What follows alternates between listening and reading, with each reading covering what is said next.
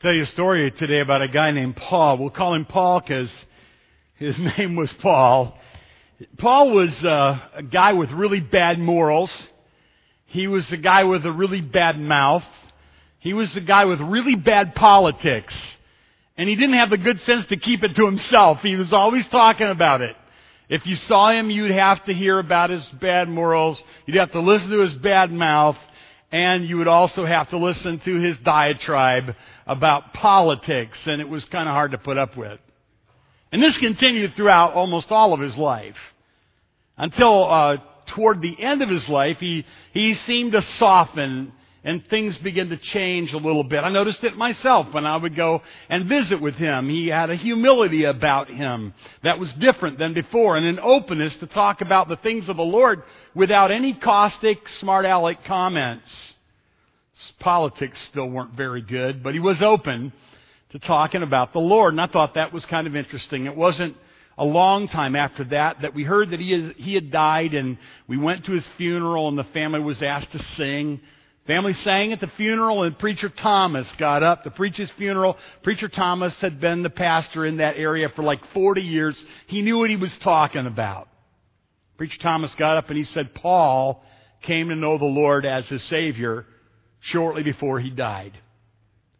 Well, I, we made our way up after the funeral up, uh, on the hill to the cemetery to bury him. And on the way up there, I thought to myself, this guy did not deserve to go to heaven. He was not, he, he didn't treat his wife right. He didn't uh, talk right. He didn't live right. He never went to church. He never made a contribution to the life of the church. Never was able to do any good deeds. There's no question that Paul did not deserve to go to heaven. And that's the thought that was in my mind as we went up on the hill that day and we walked over to the tent that was erected over the hole in the ground where they were going to lower his body. It was just in my mind, this little echoing thought in my mind. That guy did not deserve to go to heaven. And it's true, he didn't. And I probably you're thinking uncharitable thoughts about re- me right now, but you probably have thought that too, haven't you? About some people. Now that guy, that guy didn't deserve to go to heaven. Today, we're gonna look at one of the stories of Jesus from Matthew chapter 20.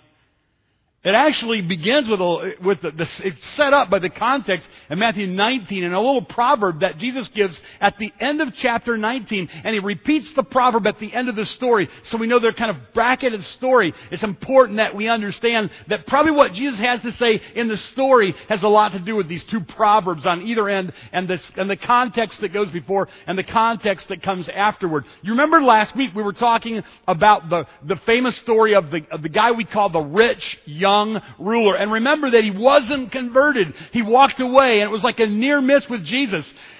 The Bible says in Mark, not in Matthew, but in Mark, it says that Jesus looking at him loved him. Jesus loved this guy, but he let him walk away. And then after he walked away, what happened? Peter asked a question. Hey, we didn't walk away. We're still here. What will we have? And Jesus says to him, you're going to have a great reward. And he uses some beautiful language and he talks about the, the regeneration. He's really pointing forward, like beyond the rapture, beyond the tribulation, beyond the second coming in power and great glory, beyond the tribulation, or beyond the thousand year reign of Christ to a time that we call the eternal state. The new heavens and the new earth. And he's pointing ultimately to the eternal state. And he says there's going to be a great reward for you. So Jesus does not deny Peter's simple request. His, his question is, will there be a reward? And he says, yes, there will be a reward. But then he uses the word but. And then he gives this little phrase, many who are first will be last, and the last first. And a proverb like that is created to stimulate your thinking. It must have stimulated the thinking of the disciples. They probably thought, so what did he mean by that? I'm going to say it again after he tells a story. Now the story that Jesus tells is a treasure of the church. If you love Jesus, you cherish, you cherish his stories. I was walking yesterday morning around the pond. Was it not a glorious autumn morning yesterday? How could you not worship yesterday morning when I was walking and just thinking about this story And it just moved my heart. It made my heart quicken to think of the stories that Jesus gives. They're a treasure to me. The stories of Jesus are a treasure to us. We love Him. We cherish His words. We love His stories. For centuries, God's people have repeated the stories of Jesus. And we've turned them like a jewel in our hand to look at all the different uh, nuances of meaning in those stories. This is one of those treasures of a story. I want to read it, then I want to tell it, then I want to talk about it. Let's take a look in our Bibles. In Matthew chapter 20 and verse 1, this is a story that Jesus told only, it's only recorded here in Matthew. For the kingdom of heaven is like a landowner Jesus, by the way, often started his stories in this part of the Bible by saying the kingdom of heaven is like. The kingdom of heaven is, it's like a landowner who went out early in the morning to hire laborers for his vineyard. Now, when he had agreed with the laborers for a denarius a day, he sent them into his vineyard. And when he went out about the third hour, and he saw others standing idle in the marketplace, and said to them, You also go into the vineyard, and whatever is right I will give you. And so they went. And again he went out about the sixth hour and the ninth hour, and he did likewise. And about the eleventh hour he went out, and he found others standing idle, and he said to them, Why have you been standing here idle all day? And they said to him, Because no one hired us. And he said to them, You also go into the vineyard, and whatever is right, you will receive. So when evening had come, the owner of the vineyard said to his steward, Call the laborers and give them their wages, beginning with the last to the first. Remember the proverb? Many who are first will be last, and the last first. When those who those came who were hired about the eleventh hour, they each received a denarius. But when the first came, they supposed they would receive more. And they likewise received each a denarius. And when they had received it, they complained against the landowner. In the original language, they just continually grumbled here. Saying, These last men have worked only one hour, and you made them equal to us, who have borne the burden and the heat of the day. But he answered one of them and said, Friend, friend, I'm doing you no wrong. Did you not agree with me for a denarius? Take what is yours. Go your way. I wish to give this last man the same as you. Is it not lawful for me to do what I wish with my own things? Or is your eye evil because I'm good? And then he repeats. So the last will be first, and the first last. It's interesting because then Jesus goes on to predict his death. For the third time, adding more detail, he's going to be murdered, and this time he tells them he's going to be tortured and he's going to be crucified. Immediately after this, he says, I'm going to die. And immediately after that, you have the record of them arguing about who's going to be the greatest after he's dead. And in the context of that, Jesus says something interesting in verse 27. He says, It shouldn't be this way among you. Whoever desires to be the first among you, let him be your slave. Do you see the connection there? Whoever desires to be the first, let him be your slave. Let's, let's, we just read the story. Let's tell the story again with some more detail and think about it so that it will have the impact on our souls that Jesus wants it to have for us. You know, we're an audience too. There was the original audience, Jesus, the people that Jesus told the story to, disciples being probably the primary audience. And then there was Matthew's audience, right? And Matthew wrote it, and how would this impact Matthew's audience? But then you got to remember that God and His providence and His sovereignty over time knew that you and I would sit here this morning with our Bibles in our lap. And what does this mean to Evangel Baptist Church this morning? What is God doing here, now, with us? This is something we never want to miss. So Jesus says, This is what my kingdom is like. This is what the kingdom of heaven is like. A landowner It's a harvest story. If you were ever raised in, in a farming, in a rural, a farming community, or if you've ever been around a farming community, you know that harvest time is a, is a very intense time. Harvest time is a very significant time. There's sort of a excitement. There's sort of an intensity. There's a quicker pace. Everyone is very serious. It's everyone's payday. This is a do or die, make it or break it time of the year. It's a very exciting time of the year. And the whole family joins together and they go out and they hire laborers, people that haven't worked with the family through the years. They hire extra laborers, and there's this intensity. The harvest must be brought in. And the harvest in a vineyard, they say, required work through the heat of the day and intense labor. And there was a short window of time when the harvest could come in. And so the landowner, he goes in 6 o'clock or before 6 o'clock a.m., and he hires day laborers kind of maybe like kind of migrant worker kind of guys standing around that don't usually get to work through the week, but they get hired day by day. And he hires them and he brings them. But then he goes back, as the scriptures say, he's go, he goes back and he hires more at nine o'clock, according to verse three. And then in verse five it says he hires more at, at noon, and then more at 3 p.m. And then in verse 6 it says he goes back in the 11th hour. Now, if the day's going to go from 6 to 6, this is the 5 o'clock hour. This is an hour before quitting time. He comes back to hire more people. Imagine, if you will, allow your sanctified imagination to work right here. Because imagine, what are these guys still doing there? What have they been doing? Have they been there all day waiting to be hired? And they've been passed over? while landowners decided how many laborers that they would need, and now here we're getting toward the end of the day, and these desperate men are still waiting to be hired. Are, do they have families at home that are waiting on word about whether there's going to be a meal tonight? The Old Testament law says you have to pay the laborer in the day that he works. That's because he's living day to day. His family's depending on their daily bread. And Jesus taught his disciples, pray for your daily bread. These desperate day workers, these indigent men, these migrant type workers, these poor guys were, were hanging on and waiting and idle and the landowner says, why are you still here? It's not because we're not willing to work. We just haven't been hired. And so now you have men who have, who haven't been able to work the whole day. They only have one hour left to work. So they get hired and they only work for one hour. So far, so good. This story is a common story. There's nothing unusual in it, right? It's just, this, it's just what you would expect. Jesus had this wonderful way of taking a story and putting a turn in it, a plot twist. And you always want to pay attention where the plot twist is in the story, because obviously that's where the point comes in, if you will. That's the heart of it.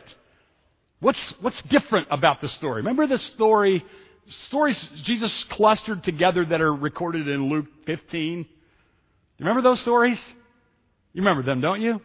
The lost things, culminated in a lost son that returned, and then the son that was outside waiting, and he wouldn't join the party when the lost son returned. Remember how Jesus built those stories up, and in between he always said, And so there is rejoicing uh, uh, among the angels of heaven over one sinner who comes to repentance. And that was the common thread that Jesus took through all of those stories. And there, everyone was rejoicing, and everyone except the older brother. And the story ends, and the older brother is still standing out in the field, not willing to rejoice because the younger your brother came back. And Jesus leaves that just sitting there, the tension of that on the chest of the Pharisees who were not rejoicing when sinners came to repentance like they do up in heaven rejoice when sinners come to repentance.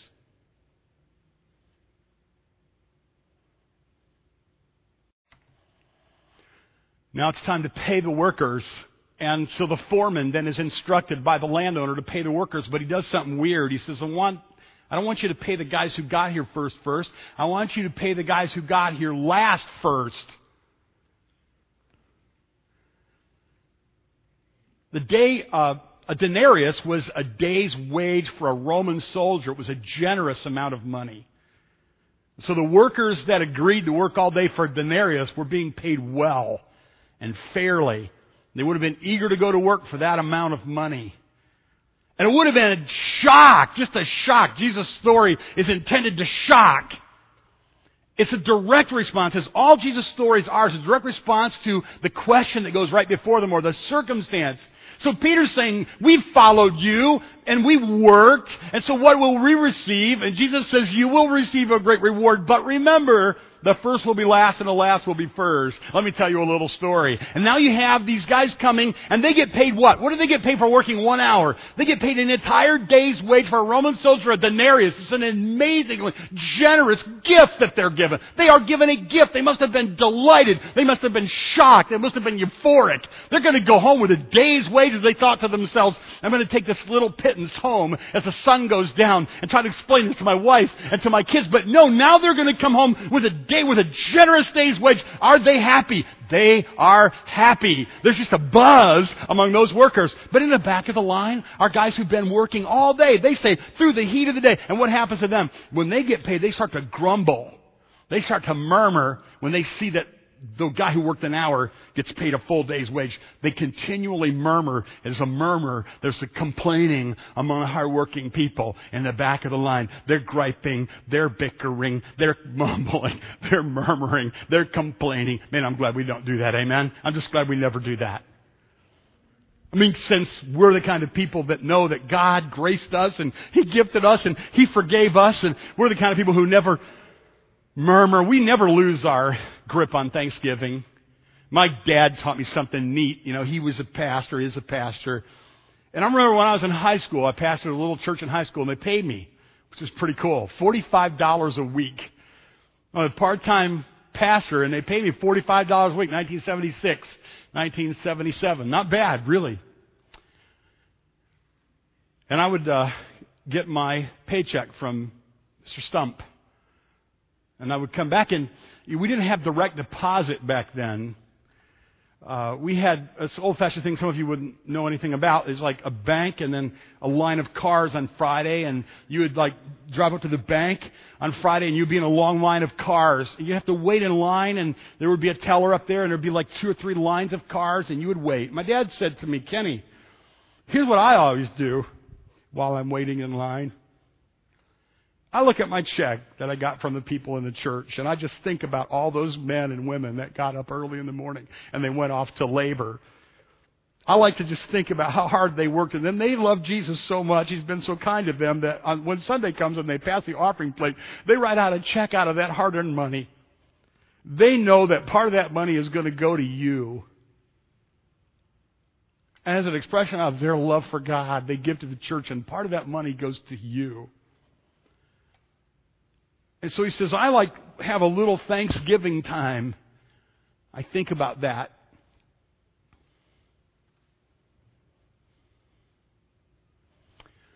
You know what's funny? If you get enough paychecks, after a while, you sort of can easily forget that. Where that money came from and who's behind it and who's ultimately behind it. You know, if you were given a grant of forgiveness from God, after a while, you can figure you, you've been in this a long time. You were one of the early people in. Why, you, you earned a little of this. You deserve a little of this. I mean, after all, you've been a Christian a long time and you've been faithful, working through the heat of the day. Certainly the people who get in at the end aren't going to get the same thing as you get. Well, Jesus isn't denying the truth of rewards in heaven, but this story is to correct the wrong idea that heaven is a place that you get to go because you're rewarded. The place you get to go for what you deserve is called hell. The place that you get to go because of the gift, that place is called heaven. And in heaven there are rewards. And so, this is how the story goes. Now here's the interesting thing. When I look at this story, I think to myself, you know, always interesting when you study one of those stories to look for these kinds of things, like what set up the story so you know what the story means, because you don't want to make the story mean stuff it doesn't mean. So what was the question or the circumstance or the tension that set up the story? And if you understand that, you understand the story. And where is the turn in the story? Because you're probably going to get to the heart of the story by you look at the, the little plot twist. But there's something else that I think is just really critical, is that is where do you see yourself in this story? So who are you in this story? When you read this story, who are you? This is interesting. Are you the landowner? Well, probably not. Are you the foreman? Eh, probably you didn't see yourself there. But this is critical. I wonder how many of you, when you heard a story, you see yourself as a person that got hired early in the day, and you just been working through the heat of the day and being faithful. One of those good folks that's just been in it a long time and, you know, just serving. Because if you see yourself as that, you probably don't like this story much. If you see yourself like that, you think, this is a weird story. I don't get this story. This is just weird. It doesn't make a lot of sense. Now, if you see yourself in another category, you really like this story. If you see yourself as a poor, wretched, lost, guilty, shame filled loser of a sinner, you're like, whoa, I like, I like this story. I like this story. This guy doesn't labor through the heat of the day. This guy hasn't earned a large amount, but he's given a gift. This is what Jesus is trying to say to his disciples. I am now going to bequeath to you the Christian message. They're going to torture me and I'm going to die and you men are going to be responsible to go around the world and tell Jews and Gentiles alike, people that have been in a long time, people that haven't been in very long, that the message of the kingdom is the message of the gift that God has given of grace and it's not something that you earn, but it's something that you're given as an ex- exorbitant gift, as an amazing, extravagant gift. That's your job. You go tell people that. Go tell people how good God is. Go tell people how forgiving God is. Go tell people that the gospel is not a merit program. It's a mercy offer. If you're looking for the big idea, that's it right there. The kingdom, the gospel of the kingdom is not a merit program. The gospel of the kingdom is an offer of mercy to lost sinners. And so those who would be in the kingdom are those who receive the gift that God has given and nobody deserves it. Nobody deserves it. And nobody's ever going to work long enough that they move from, I got this as a gift, but now I've earned it. I now deserve it. Nobody get, this is not going to be true for any of us ever. It's not the way it is.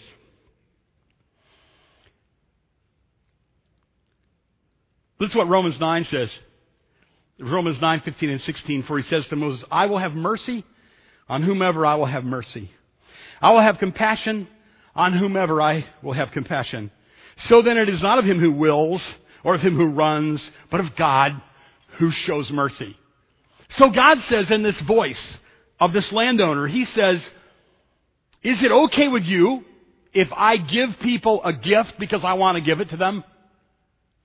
Now, I think he's speaking to the disciples in particular. I don't think he wants to pick on Peter, but I think it's Peter that kind of got him into this. And so it's kind of like Peter. Think about Peter. Remember Peter? Jesus is saying to Peter, Peter, yes, you're going to be rewarded. Don't worry about that. I'm going to empower you to do wonderful things and I'm going to reward you forever for them. Yes, don't worry about that, Peter. But don't forget that there are going to be people coming along like new people, Johnny come lately. They're going to get in on the same offer of forgiveness and, and you're going to, and you're not going to want to be on a merit program, Peter. You're going to want to be on a mercy program because, you know, like later in your life you might still need some mercy from me. Peter.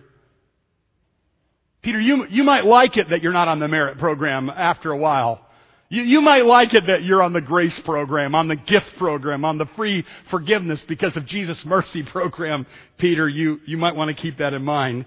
And then he says this powerful thing. He says, is, you, your eye greedy because I'm generous? He's saying, I want to be generous. And he's implying, are you guys going to be generous? Are you going to begrudge me generosity? Are you going to tell me I can't be good? I can't be generous? Whose is this to give away? Yours or mine? He's, the implication. Jesus is saying through the mouth of this landowner, it's okay with you, isn't it, if I just give generously? His disciples were being trained to be agents of the kingdom and messengers of the gospel. And they would be groomed to take the message of God's mercy to people who are guilty and full of deep regret and dark shame. And that's all of us if we have any spiritual sense. They're being groomed to take the message of God's mercy to people who are guilty in a world full of people with deep regret and dark shame, and that's all of us if we have any spiritual sense. So he's trying to teach them that the kingdom is not about merit, but it's about mercy. That the kingdom is not about competition, who's going to be greatest, but it's about compassion, offering compassion. And he immediately, after this statement about serving, he heals two that are on the bottom rung of the societal ladder, two blind guys The kingdom is not about selfishness, but it's about sacrifice. It's not about gifts. It's not about wages, but it's about gifts. The wages of sin is death, but the gift of God is eternal life. I have a friend, you know him, uh, he's preached here. His name is Tom Harmon. He's a great guy. He's, he does ministry in seven year increments, and this seven year increment that he's in are the seven years in which he's going to write a book a year.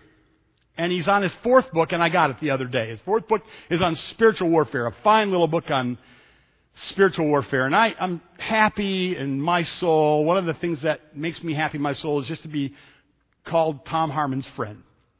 So Tom sends me a copy of this book and he inscribes it in the front. And so it's kind of neat to read his personal inscription to me. That means a lot to me. Tom is greatly used of the Lord, especially here in our beloved state of Michigan. God just uses this man.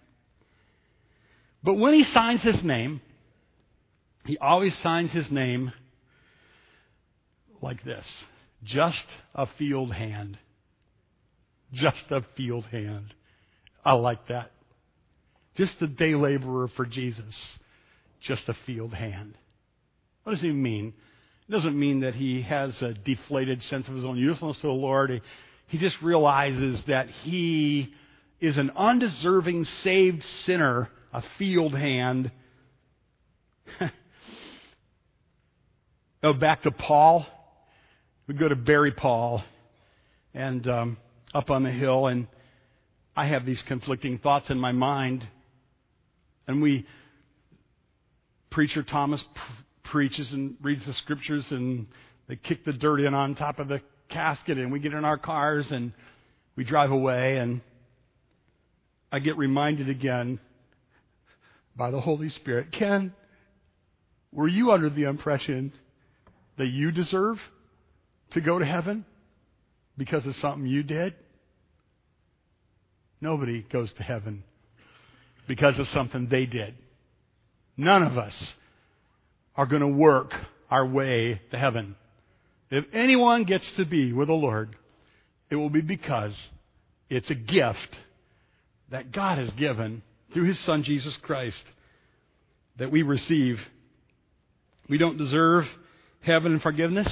It's grace. You, you guys remember the song? Go forward. That remember this song? Your grace still amazes me. Your love is still a mystery. Each day I fall on my knees. Your grace still amazes me. Is that still true with you? You still have those moments when you're in the line at the bank and saying, Jesus, you're so good to me that you, you forgave me. You haven't forgotten that, have you? Wouldn't it be fun to sing this together? Why don't you just remain seated and sing it with me to the Lord? You're great. And if it's not true, ask Him to make it true right now that you would just be thrilled and amazed and grateful that Jesus gifted you with eternal life. Your grace still amazes me. Your love is still a mystery. Each day I fall on my knees. Your grace still amazes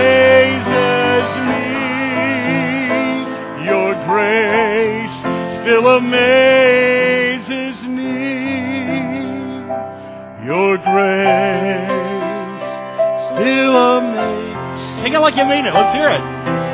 Your love is still a mystery each day.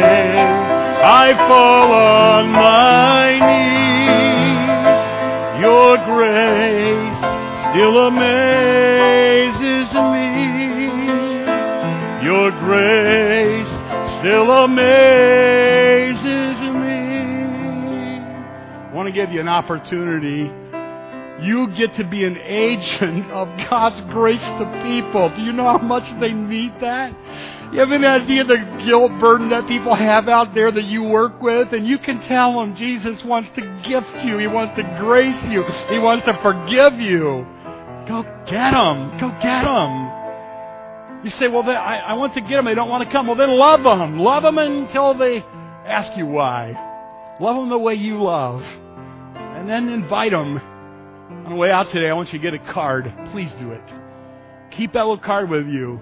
And just say to the Lord, Lord, who do you want me to invite? So you get a chance to obey this as soon as you leave here. But God has done something so beautiful last couple of weeks that He's going to give you an opportunity right now to obey this. Steve, come and Steve uh, Grafe has a word he'd like to share right now. He's asked permission to talk with you, and so we welcome him now to come and just.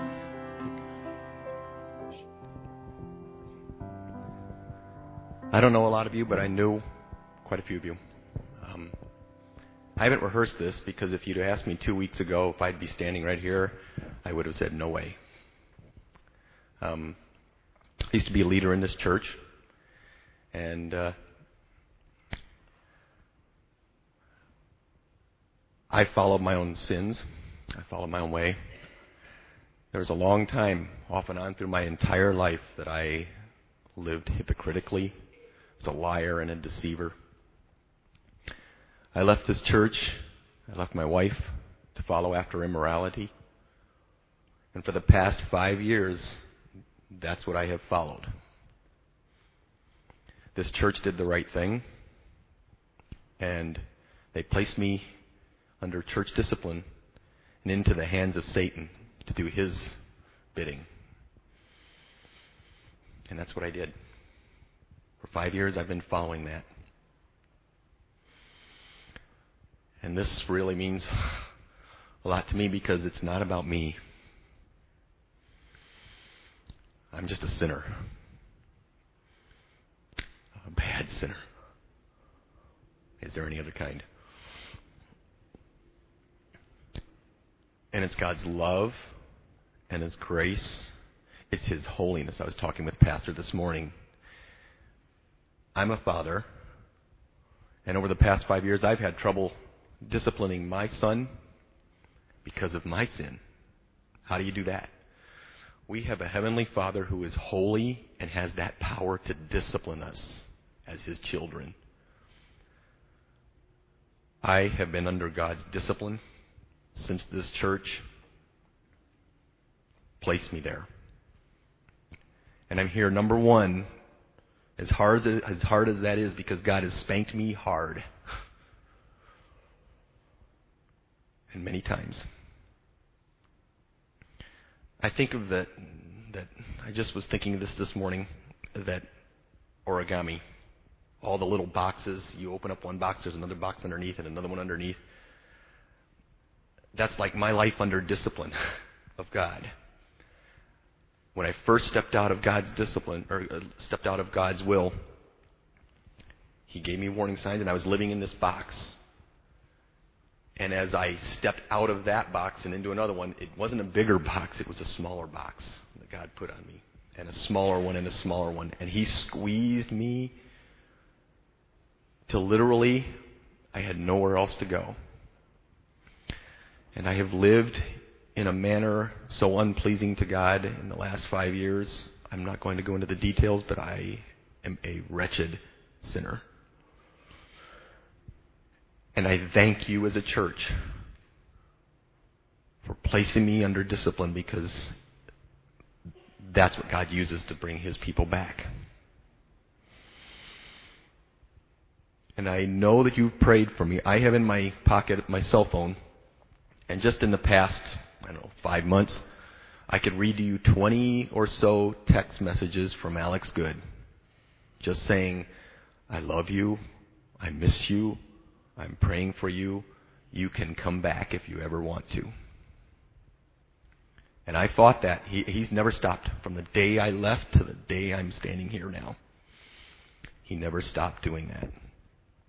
And he also told me that you were all praying for me. And I felt that and I knew it. Uh, I remember it wasn't too long ago, George Wenz.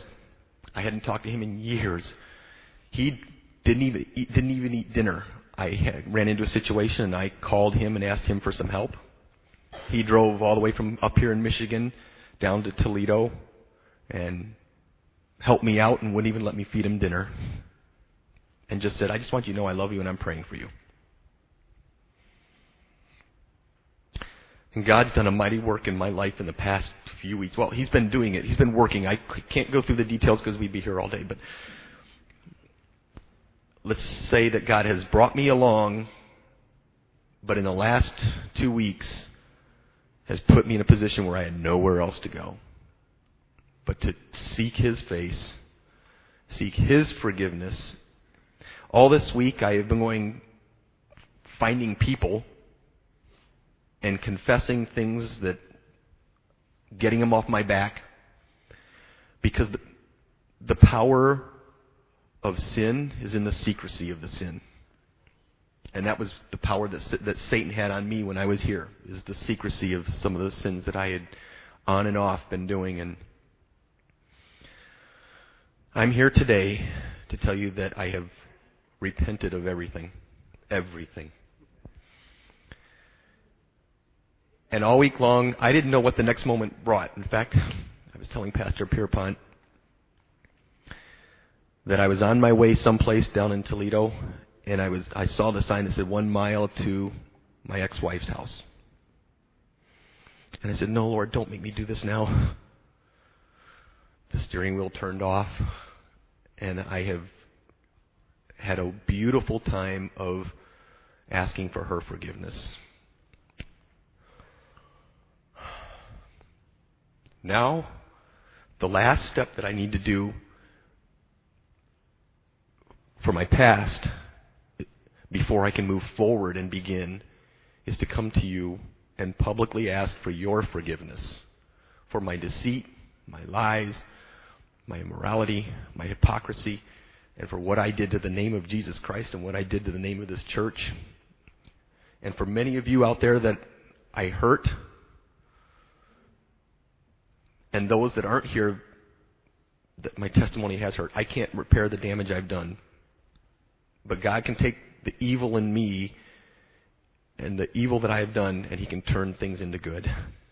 Only God can do that. And I'm here to publicly ask for your forgiveness.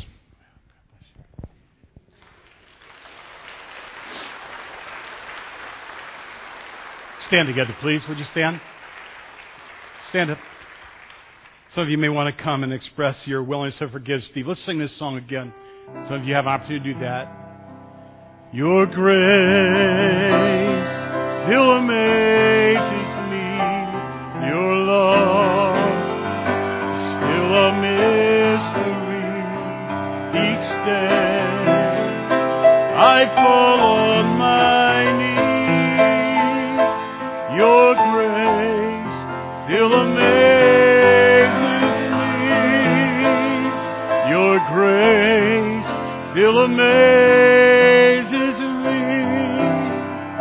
had a wonderful killing of the fatted calf going on here at Evangel today. You don't want to miss out on that. Steve's going to need our prayer, and he's going to need our encouragement and uh, his family. And uh, we are going to do that, and you have done that. And I'm going to close our service in prayer and ask Peggy just to continue to play that beautiful song, Your Grace Still Amazes Me, while you have an opportunity to come and give an encouragement to Steve that God would just restore him, or restore his family.